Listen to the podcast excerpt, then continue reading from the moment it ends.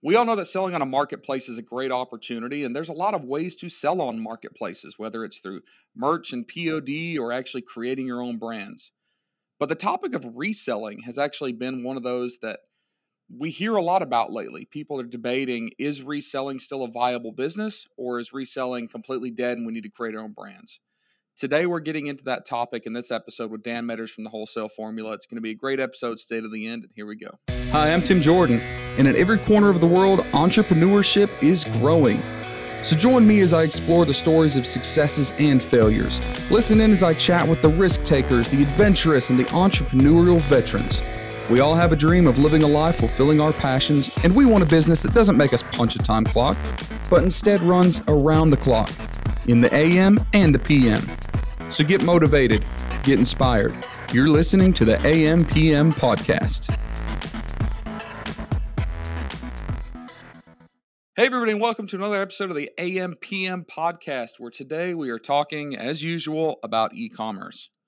When I got started selling on Amazon, it was actually kind of by accident. I didn't know you could sell on Amazon, and I had these great wholesale lists and prices that I had, and I actually put a Craigslist ad out and said, I need someone to teach me how to sell on eBay. And this old bald guy showed up to my office and said, ah, let me see those price lists. And he looked and he said, You don't need to sell on eBay, you need to sell on Amazon. Said, I didn't know you could sell on Amazon. And that started the whole thing. Within a few months, we'd sold a few million dollars worth of products and we'd uh, we're already launching private label products and things got crazy. And as I've kind of matured in this space and seen a lot of different business models and different entrepreneurs, this whole concept of reselling continuously surfaces. Reselling could be in the form of arbitrage, like your online or retail arbitrage, most of you familiar with. And I think most people would agree that if you're going to resell, you need to move under the kind of wholesale model. But there's a lot of questions that I personally myself have about the wholesale model and whether it's still viable on marketplaces like Amazon or Walmart. And today we have, I guess, one of the experts, Dan Meadors from the Wholesale Formula, who's here to answer all of my questions and kind of let you guys listen in. So, welcome to the podcast, Dan. Hey, Tim. Thanks for having me on, brother. Now, I don't know if you remember the first time we met. You probably don't because back then you were really cool and popular, and I was just getting started in this space. But I met you at the Rocky Mountain Reseller Conference in Denver, Colorado, which was pretty cool. I remember when those conferences started, uh, legalized marijuana had just started in Colorado. So it, it, attracted quite an interesting crowd to those conferences there in Denver. But um, I remember also thinking to myself, holy cow, it's another Southerner. Because there's not many of us hillbilly redneck types running around this e-commerce space, right? No, you don't hear the you don't hear the country uh, twang very often, man. It's it's wild. I've even been accused of being a poser because I don't have much of the twang, and it's I guess I talk to so many people that don't have it, it kind of disappears. But for those of you that are used to listening, the more I talk to Dan, the more it's going to come out. It's inevitable. We'll, we'll, see if we can pull some of your inner hillbilly out. it's it doesn't take much, I promise. Um, so Dan, you're from a little town in Kentucky that actually has more cows than people. Is that right? If it's if it doesn't, it's really close. I mean, it's uh, it, it's a it's a race between to see who who can get the mo- more people in. It's cows or people at this point. and it probably depends on when market day and auction day is and all that. Exactly. It depends on the, the comings and goings of the cows, I think. So living in this little, I guess, you know, hillbilly Kentucky town, how on earth did you get started in this whole world of e-commerce? Well, it was, it was kind of crazy. I worked at an internet retail company that sold uh, Magic the Gathering, uh, Pokemon, Yu Gi Oh cards off their own website, and it, it, that company had grown tremendously. Like it was crazy the the growth that we experienced there. And one day the CFO of that company came in and, and he said he was he had given his notice, and like honestly, it blew my mind. It, it literally blew my mind because we live in a really small area, man, and there's not like a ton of awesome jobs around. Like you know, and relatively speaking, working at a gaming company is, you know, making six six figures plus is a pretty dang awesome job. Like so it was it was like I was just like, what? Like, what are you doing? And he's like, dude, I, I honestly just make more money sitting at home selling stuff on Amazon uh, than I do coming to work. He was like, in, in less than half the time. And I, this was like literally the first time I heard about a human selling on Amazon. Like I knew I knew Amazon existed. I knew you could go buy books there and stuff. But like, now what year was this? this was in 2000, late 2000 or early 2011. Oh, this was early then. Yeah.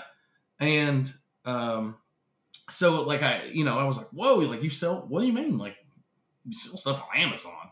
And he was like, yeah, man, it's kind of like selling on eBay, except they ship your stuff for you. And I remember when I was in college, Tim, like I had a pretty awesome eBay store. I had a, uh, I sold video games, uh, vintage video games specifically. Like my, I, I, got to dork out all the time because you know I tested, like I would test the test them religiously. but uh, the thing I hated about it was shipping all the orders, man. Like it just takes so long to like sit there and pack and ship individual orders. And it's, it's kind of like what drove me away. Like I made good money in college, but I, I just did not want to do it again. Like I didn't feel like kind of like being being a customer service rep and and and doing that all again. Like I had so he, he was like, you know, you can send it in and, and Amazon takes care of like the majority of the customer service stuff. And then, you know, they, they do all the packing and shipping. I was like, whoa, man, that is so cool. And he like took me out to a Walmart and showed me kind of what he was doing and literally got started that day. And I, I got started. My very first product was Disney cars. And I bought, there was this one guy, I remember scanning him in the store and he was like $3 on the shelf. And he was fifteen dollars on on Amazon, and I was like, "There's no way." But I, I, like it was three bucks, man. Like I bought all of them they had, you know, I bought all like twenty four of them they had or something, and was like, "All right, we'll see if this Amazon thing pans out." And and literally when I got the email that they were receiving the shipment, it started selling. Like things started selling, and I was like, "Oh my gosh!" So like. It, from then on, like if I had a free hour, I was like in a store scanning, or reading about Amazon or, or something something about that. And and then uh, so you know about six months goes by. Like we started in July, I guess maybe ju- I guess around July, June, July, something like that. And uh, in December we were we had had we were having a fifty thousand dollar month, and I lost my job.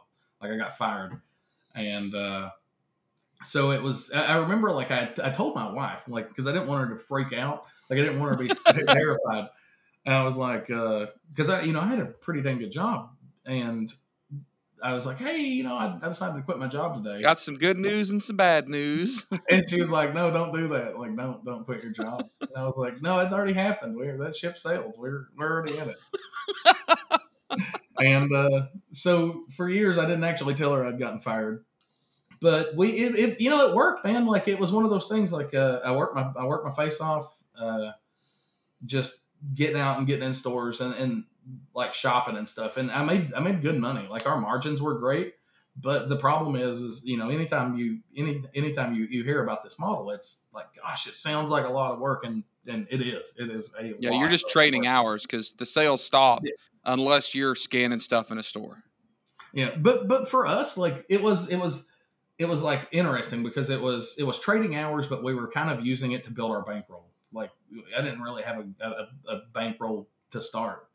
So, you know, it was it was a good way for us to build our bankroll and, and kind of like slow slowly learn about Amazon and stuff like that. Like we were learning definitely more uh, uh about Amazon, but it was like in uh, in 2014.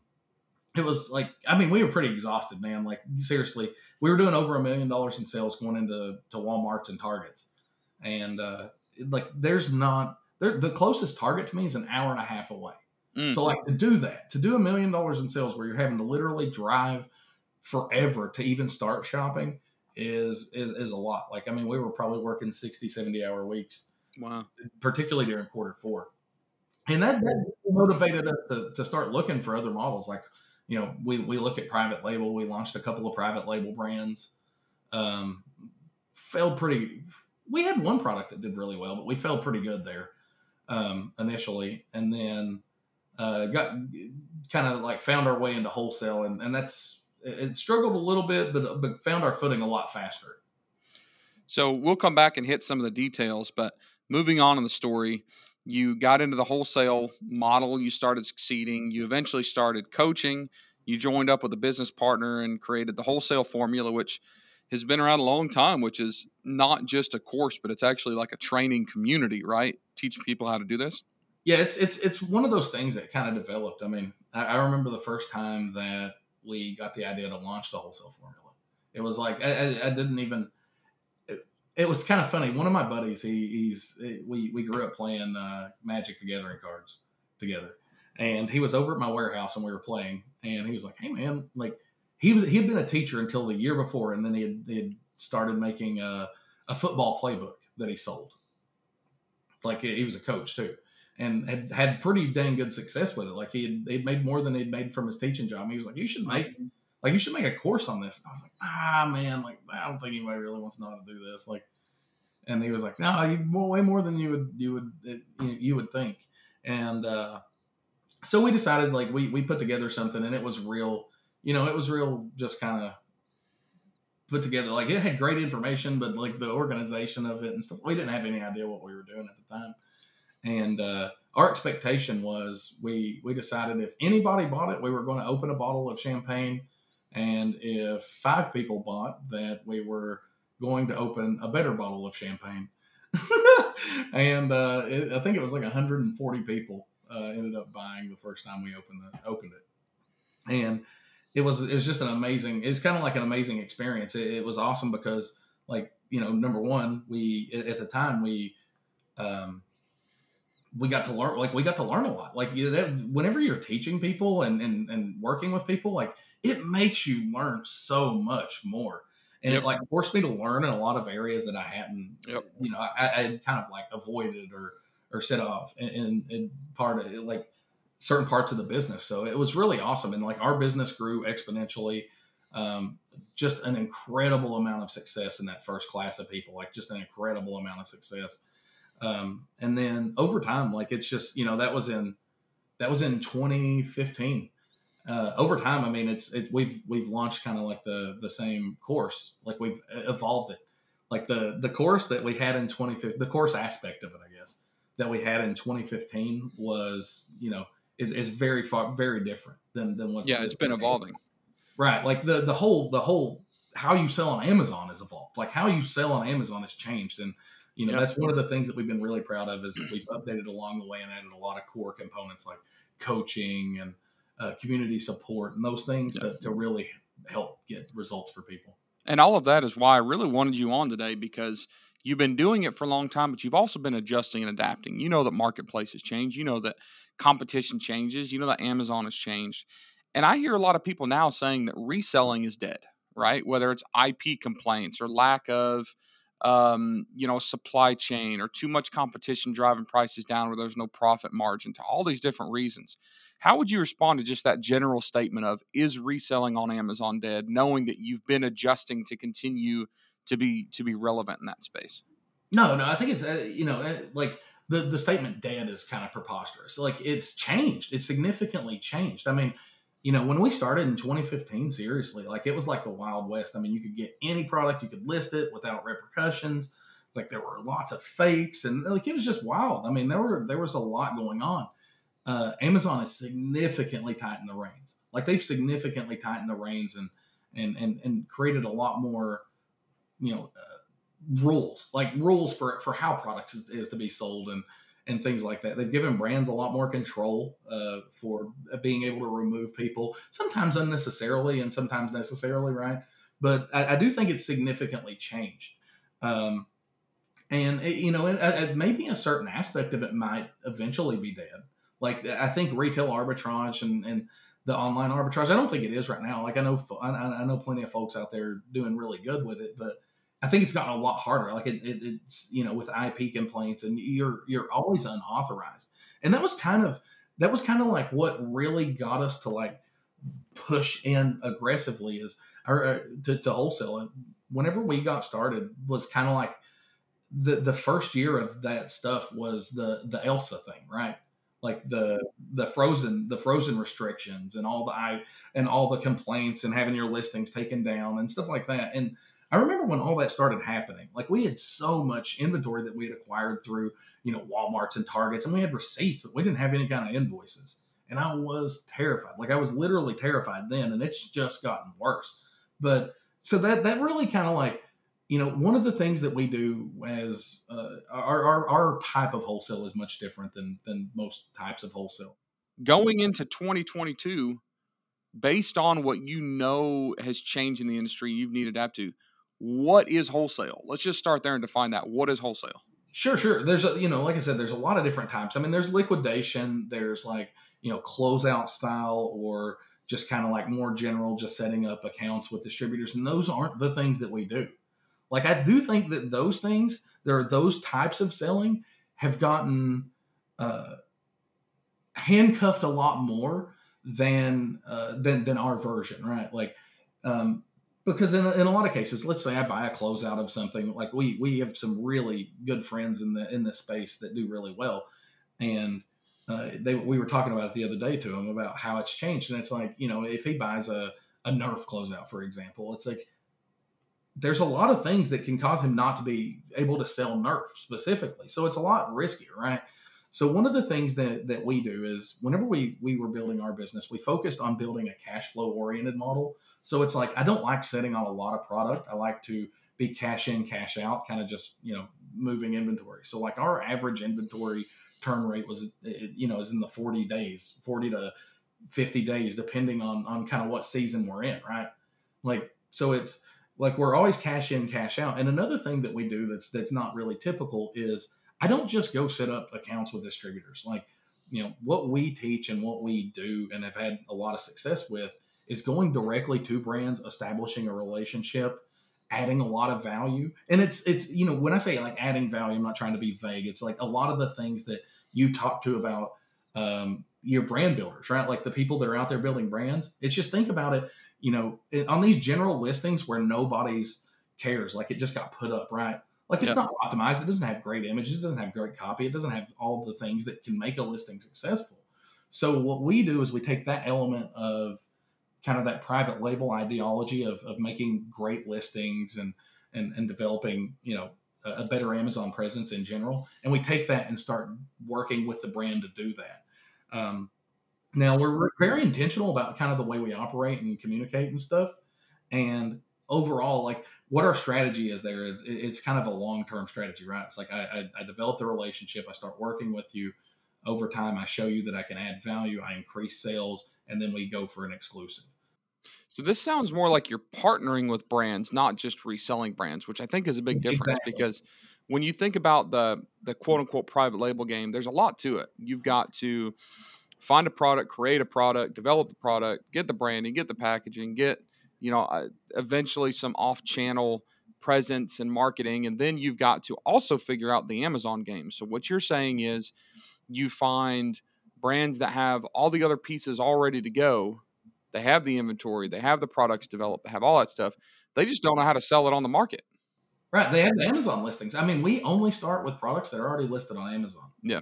Like, so our path to market is, you know, whenever I look at a product and why I like this you know why I think this model is, is it, it, it, has elements of complexity right towards the top. Like once you have a brand and you're you're starting to try to grow it and things like that. But like to get there, it's it's a lot more streamlined than than a you know like there's a lot less moving parts than a, a private label business.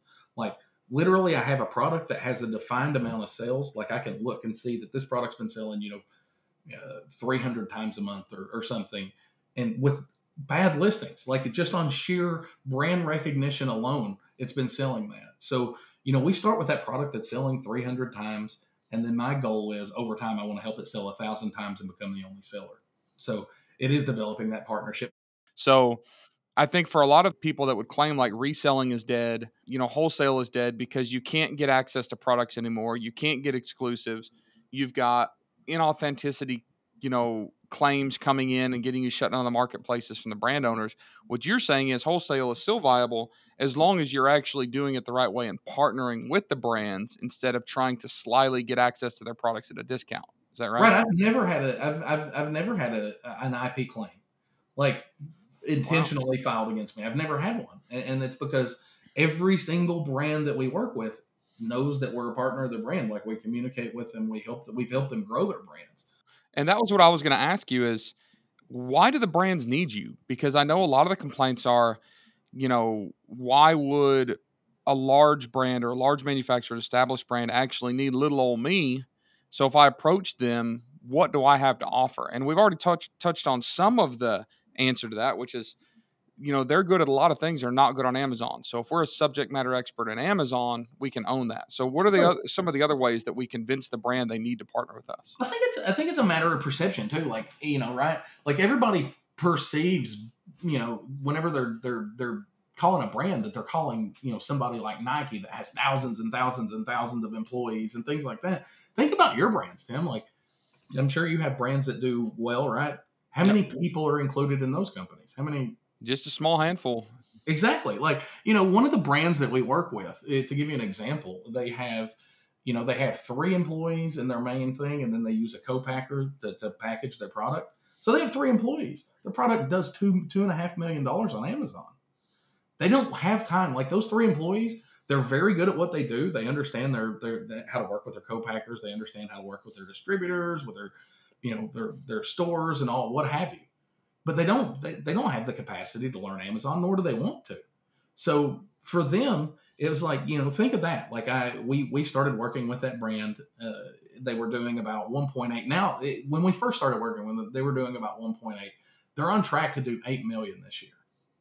Like to show you the difference that you can have, and that's just over over a year and a half, two years. Like you know we've made a lot of changes and learned a lot and implemented a lot of things that have helped their, their brand grow significantly. But like with that specific brand, right? Like it's three people. It's three people. So it's not, you know, you don't have to convince some massive consortium of humans to, to work with you. Like you just have to be able to talk to a, a human that that, you know, in a lot of cases, a lot of these brands that, that are successful on Amazon, you just kind of have to adjust what you're thinking, right? It's like success to me. Like I, I, I mean, I, I, whenever we started working with that brand, like our margin was about 15%. So, you know, what we were making two hundred and seventy thousand dollars as an exclusive seller, just uh, when they were doing one point eight million dollars. Like it's that's the point is that's a substantial amount of income for just the average person. Like you don't have to work with Nike to make a ton of money. Like you don't have to work with a billion dollar company. You can work with these small three and five people and small family brands that actually need you.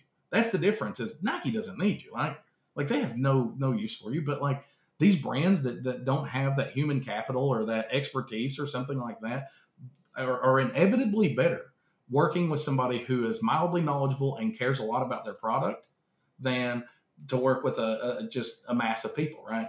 So it's yeah. that that's our model. Is our model is to find those types of brands, those types of products that they're great products. They just need this much more work, and they can be amazing. And those smaller companies are easier to please too right? Sure. Because Nike's got massive KPIs and everybody's smart and they've got great. You know what I mean? Like it's easier to really be the hero of a smaller company and then multiple smaller companies. So your profit margin's higher. Um, you're getting a little extra love. You don't have everybody beating down the door. You're kind of flying under the radar and working with some of these brands that not everybody's attacking. So you said that you actually start off kind of sh- making some changes to the listings and you, know, you kind of show them like hey we know what we're doing now can we partner? How long does that usually take? What's usually the timeline between hey we're familiar with this product maybe we can get a you know the ability to resell it to hey we want to approach them and try to get this exclusive you know distribution right on amazon. Is there a typical time range? It can vary. I mean a lot of it's kind of just depends on the impact that you have right? Like if you're let's say you're working with a brand that you know, has a lot of issues. They have a lot of issues, and and you're able to kind of come in and make some of make some of those significantly better, see some significant traction. They're going to be a lot more impressed, right? And some of these are, are kind of like longer roads to hope. But the point is, it, it, you're you're making money all along the way, right? Like even while I'm just one of four sellers, like I get to make money. And as I start developing that relationship, and maybe I talk them into, hey, those those two those two folks that aren't, aren't really helping you out, what if you what if you didn't sell to them anymore? Like that would help us out. That would give us more sales. It would give us more buy box time. It would give us more advertising time, things like that. And and that starts to move the needle, right? So so usually what we see is kind of a progression of of, of the brand they start working with us. We start communicating about the things we're going to change. We show them what we changed. We show them how we did it. We tell them about expected results. We come back later with results and show them and go over it and talk about other changes and things we can do. And, and it's all just that's all just moving the moving the ball down the field, right? It's just like first down, first down, first down, and you know, uh, then eventually when we see, for us, what we're really looking for is we're, we're looking for a marker, right? It's just like, oh, their sales went up, or oh, their uh, they they started, you know, they they started selling more units, or or so just anything. It's just something related to that, right? Like something started selling more with advertising. Like our advertising got got really good traction, and just anything that we can kind of like grab onto and talk about, and and and start to move that ball down the field further. Do you think that brands are starting to become a little bit more? I won't say arrogant, but confident they can do it themselves. And I'll give you some examples. Is now even these smaller brands are being reached out to directly by Amazon oh, we can launch you, we can get you listed, we can be an account manager. Now, you and I both know that those folks that are reaching out to these brands don't have a clue what they're doing, and it's going to be a disaster. But the point is, the brands are still starting to think they can do it themselves. Have you run into that, or do you still think that there's enough people out there that just need some help? Well, it's always uh, like I think that's always the case, right? Like there's always objections. The objections change. I mean, um, you know, there's there's always been objections. So it's I, I, I don't think that it's you know, I, I don't think it, that that that's the case. Like I think there's I think there's lots of people out there that, that are willing to work with you just like there always has been. And then there's you know our specialty to be honest with you is, is is the people that say no. I don't even like the people who say yes. Like the people who say yes whenever we contact them are, are the ones that tend to have those races to the bottom. They, like they, they're not. I'm not special. They're not just saying yes to me. They're saying yes to me and Tim and Tom and Will and Betty and you know what I mean? They're saying yes to everybody. So like my specialty and all of our best brands are the ones that came back to me initially with no. And then what do we do? Like we overcome objections with logic. Like it's not fancy sales tactics. It's I can I, I have a, a, a specific way that I can walk a brand through and show them how we can help. And some say yes, and, and the vast majority say no. But the point is, I don't need all of them to say yes. Just like you know, you don't just like as a private label seller, you don't need every single product you ever look at to be good enough to add to your line. It's you know the fact of the matter is 95% aren't. But when you find a winner, like it, it plugs in well, right? And it's the same concept. Is like the vast majority of people I can't convince that already told me no. But the ones I do have substantial revenue potential, like the the example that I, I mentioned earlier.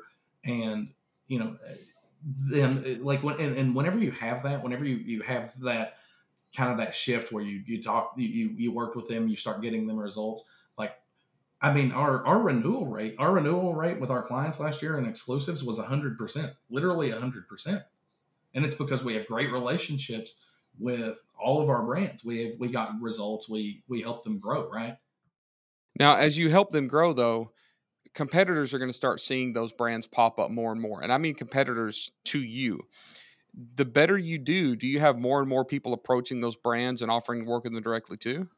And do you lose clients that way, or we? Well, I mean, we didn't lose any this year, but but uh, it's certainly possible, right? But that's the point, and, and you know, that's just like any other business. Just like if you know, as, as a private label seller, if you don't uh, keep, if you don't stay on top of your listings, if you're not constantly like testing and looking and optimizing, what happens? You you start to fall behind, right? And the same same concept is you know, in wholesale, what this does is it, it just like your your your brands force you to, to, to, do work. We have to do work to get results, and and we get results, and that keeps us uh, keep, keep keeps us relatively speaking uh, in a good in a good setting with our with our clients. Now, what about Amazon itself? Uh, there's two things that I hear happens in the wholesale space that I'd be curious to get your take on. The first one is even the brands start to determine what's the point? Why do we want to sell on Amazon, right? And there's some different reasons that maybe the perception is they shouldn't want to be selling on Amazon. For example, if they're selling into a lot of brick and mortar stores, those brick and mortar store guys claim or, or gripe, hey, why should I buy products that's on my shelf being on Amazon? So how often do you run into that? And the second thing is how much do you have to compete against Vendor Central?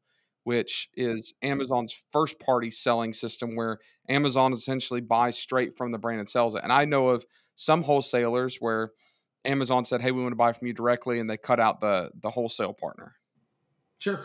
Uh, well, we don't we don't actually compete on any listings with Vendor Central. Like that's one of our one of our things. We don't look for products that are sold by Amazon. And when we establish relationships with brands, like we're very you make sure to stay away from that.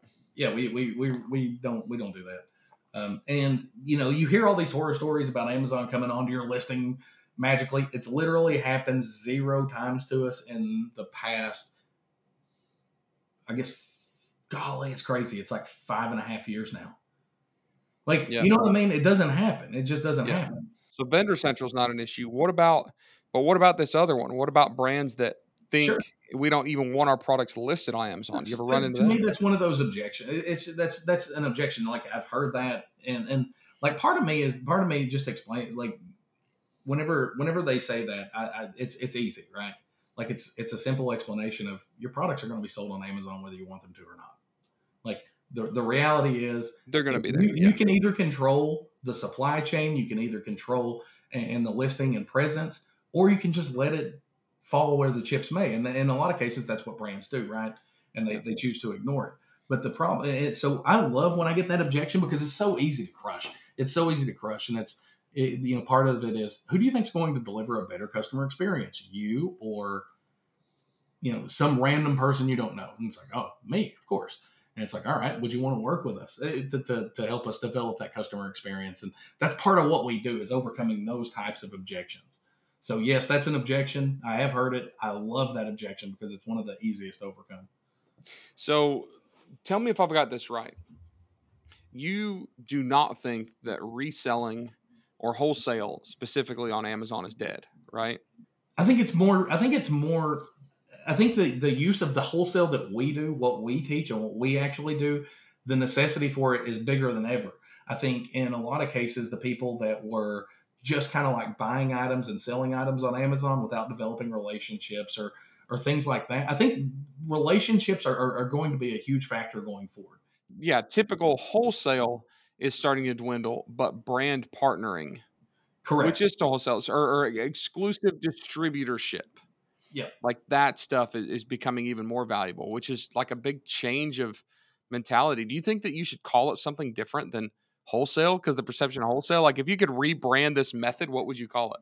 I actually don't know. We've talked about this a thousand times. Like Really? it's, like because it is very confusing. It is, and it's not exactly like when you talk about wholesale. Like the only aspect of wholesale that we do is acquire the product from a Acquire the product right? and, sell it. Yeah. Like the the rest of what we do is is is like just direct retail almost. It's brand direct retail would probably be the most applicable de- description. I would think is where we are a brand's direct retailer. So I'm gonna I'm gonna make a statement with a few sentences here, and you tell me if this is right. So based on what you've told me today, old school arbitrage, old school wholesale is not as effective on Amazon as it used to be, but there's actually an even bigger opportunity now, which is partnering with these brands. If you can prove to these brands that you know what they're doing and they don't have to do it themselves, then you can work on getting exclusive uh, distribution rights on platforms. You can get maybe even specialized pricing and you get a scenario where a lot of these brands only want to work with you which gives you less competition. Is that all, is all of that correct Yeah, yeah. so it sounds amazing and it sounds almost too easy but going into problems one of my suspicions right and you tell me if this is right uh, one of the biggest barriers to entries is actually finding a brand that needs you is that one of your kind of secret sauce things is how do you find these brands the the how to find a brand is not that hard. It's the the converting with a brand. Is, oh it's the selling them the convincing them Right. And, that that's that's what our that's what our a lot of our focus is on is on how to have that conversation, how to how to show them, and and it's you know it's, a lot of it's just opportunity based. Like you're able to, sh- you know, a, a lot of the brands that we try to work with have significant opportunity to them. Like you just have to be able to explain that opportunity, right? They don't have enough pictures. They don't have the right keywords. They don't have the right things in their in their bullet points. Like it's all things that you can see, and as long as you can communicate it effectively, you can convince a brand to work with you. And and you know this as well as I do. Like day one private label sellers can make positive changes to a listing. Like you absolutely can. You just have to know what you're looking for, right? So it's it's just you know what what a lot of what we're able to do is we're able to teach people what to look for and how to explain it to a brand to make it make sense. Yep. So, what are one of the changes that you're anticipating having to make going forward into 2022 and 2023? Is there something that you're kind of got your eyes on as far as hey we're going to have to continue to adapt this way or we're going to have to keep an eye on this or this is something we're fearful of no i mean well one of the things that we've we've started implementing in our businesses er, in our business with exclusivity and things like that is like uh, with several of our brands we do what we call brand management and that's where we physically operate their account and and, and do it so it's an effective you know, it's a, it, effectively it's an exclusive for us, but it's through their account, so we actually don't cover um, any of the uh, inventory costs. Like we're we're just paid a commission of sales. I, I think that I think that style uh, may see more prevalence over the the next couple of years, particularly depending on what direction they take brand registry. Right, like a lot of it, how how brand registry gets tied to to you know a, a product, and then likewise uh, the the features that are available through brand registry can can kind of determine where who should sell a brand's products.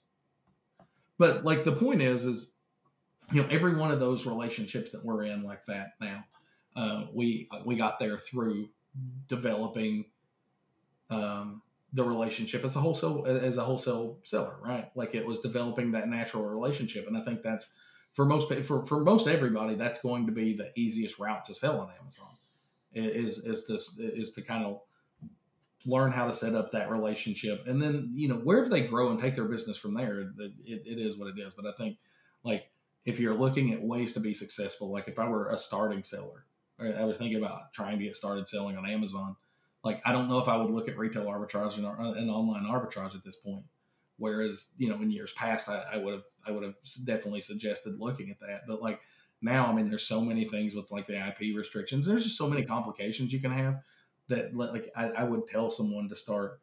You know, if like you don't have great marketing capabilities and you're not like great ability, you know, you're not not great at like advertising and stuff like that. Like start here with products that that already make sense. Develop relationships that that can kind of cultivate.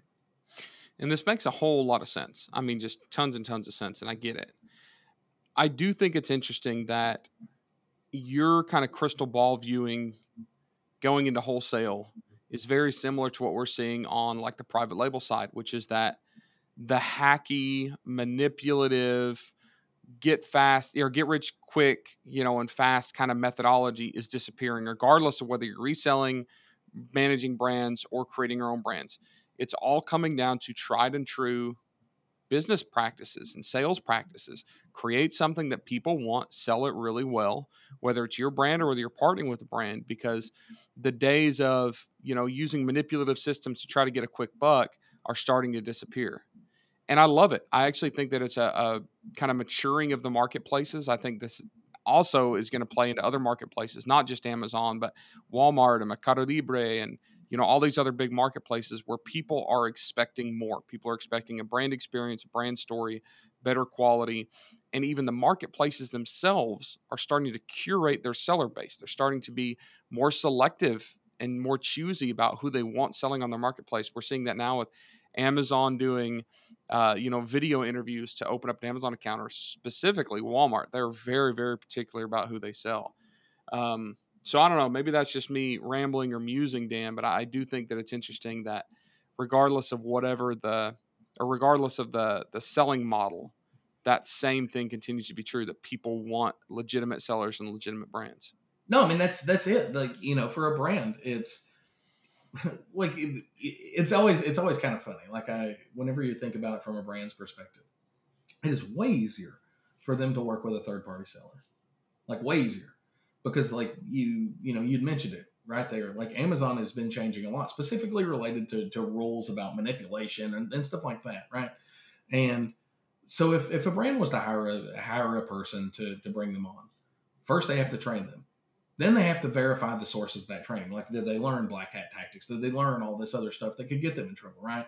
Like and, and you, you have to think about competency. Like whenever whenever you have somebody and you're you're bringing them on it's you know what is the metric for competency? So if if a brand can work with a third party seller who is already competent who already has those skills they're literally getting instead of having to pay and take a chance on somebody they, they literally are able to to kind of farm that capability out right? And then there's a the, like with private label sellers this is the like I think our model actually lines up really well with private label sellers because it's like a lot of the same skills that are cultivated are the same skills that that we we literally get paid for, right? Like I get paid to be able to do the things that you're doing. I get paid by brands to do the things that you're doing to your own brand, and it's uh, you know it's a I think there's a there's a lot of I think there's a lot of um, potential for for private label sellers in that area too like eh, you know to, to start becoming more brand managers and working with brands because it's fun. It's like it's fun building your brand but you definitely have more limited resources than um, than some of the brands that, that exist. And if like you had their capability and resources like you could take them and grow a lot. And, and i think that demand is is is significantly growing for people like you eh, for for the brands that are out there that can kind of take and grow something. I love that there is adaptation right? And there is you know continued processes and research and trial and error to figure out how to continue to sell products online to make money. Uh, I, I do kind of understand where people make comments like reselling is dead or arbitrage is dead, but I think it's so cool that in our little entrepreneurial world, we continue to find ways to adjust and prove that even though small battles can be lost, the war can be won, or you know, small specific uh, projects or methods or techniques will go in and out of fashion or in and out of you know effectiveness. The basic principle is is we continue to learn how to be e-commerce marketers and digital marketers there will always be a place for us whether it's to sell our own brands or to sell somebody else's brand. So i find it highly encouraging and um, you know at the risk of sounding cheesy and cliche it's kind of empowering too. No i mean i, I think I think specialization and specialty wins, right? Like that's true. Like if you you know, if you if you take times to build if you're taking time to build skills, like the skills that actually can can change your brand or, or do something, like those skills are applicable no matter what product you're working on. Like the, truth be told, it's like your skill is monetizable. Agreed. And um it's uh, you know, I think for sellers like the ones who want to be successful, it is continue to hone those skills. Don't be lazy. Don't look for for the fast ways to make money. Like Amazon has proven, like they are going after the the the short term stuff. They're going after the the more hacky things, and it's if you can continue to build skills that let you, you know, uh, above board, be able to to make a product sell better. Uh, I think it's going to be something that that is is significantly more in demand than it is now. Agreed. So we're running out of time. We need to wrap up, but I imagine you've got a lot more content. If anybody wanted to find out more about what you've got going on or some of the methods that you use or kind of your outlook on the space, I'm guessing they would go over to the wholesaleformula.com. Is that right? That's the best place. That's that's like the best place where you can kind of find all of our stuff. Like we got links to all the social media stuff and we got all the okay. yeah, the wholesaleformula.com. We got a blog that, that people can check out and get started there and, and learn awesome. a little bit. So for those of you that are interested in that, definitely go there. And Dan, we appreciate so much you coming on and sharing this. I know that uh, yourself, just like all of our other guests, are busy, and you know we're um, we're all trying to help each other and all get better at this whole thing and grow this community and kind of the rising tide raises all ships mentality that we live by. So we appreciate you taking some time out of your day to share that with us. For all of you that are listening, uh, I say it every episode. I'm going to say it again. I ask you to take it seriously. If you found any value in this episode, go leave us a review on whatever podcast platform you're listening on. Make sure to distribute this to any masterminds or groups or any uh, anybody that you're familiar with that would like to hear this. We sure appreciate that love you show us by listening. And Dan, again, we thank you for being on. And uh, any final words of wisdom before we cut out of here? No, I would just tell everybody honestly, you know, just continue to refine your skills, continue to uh, continue to work hard. Like work to, to me, it's what I see succeed every time is the people who work the hardest, right? Like they they get in there, they continue to work, and they continue to develop their skills, and it pays off every single time. Could not end on better words of wisdom. Thank you, Dan. We love all of you, and we'll see you on the next episode.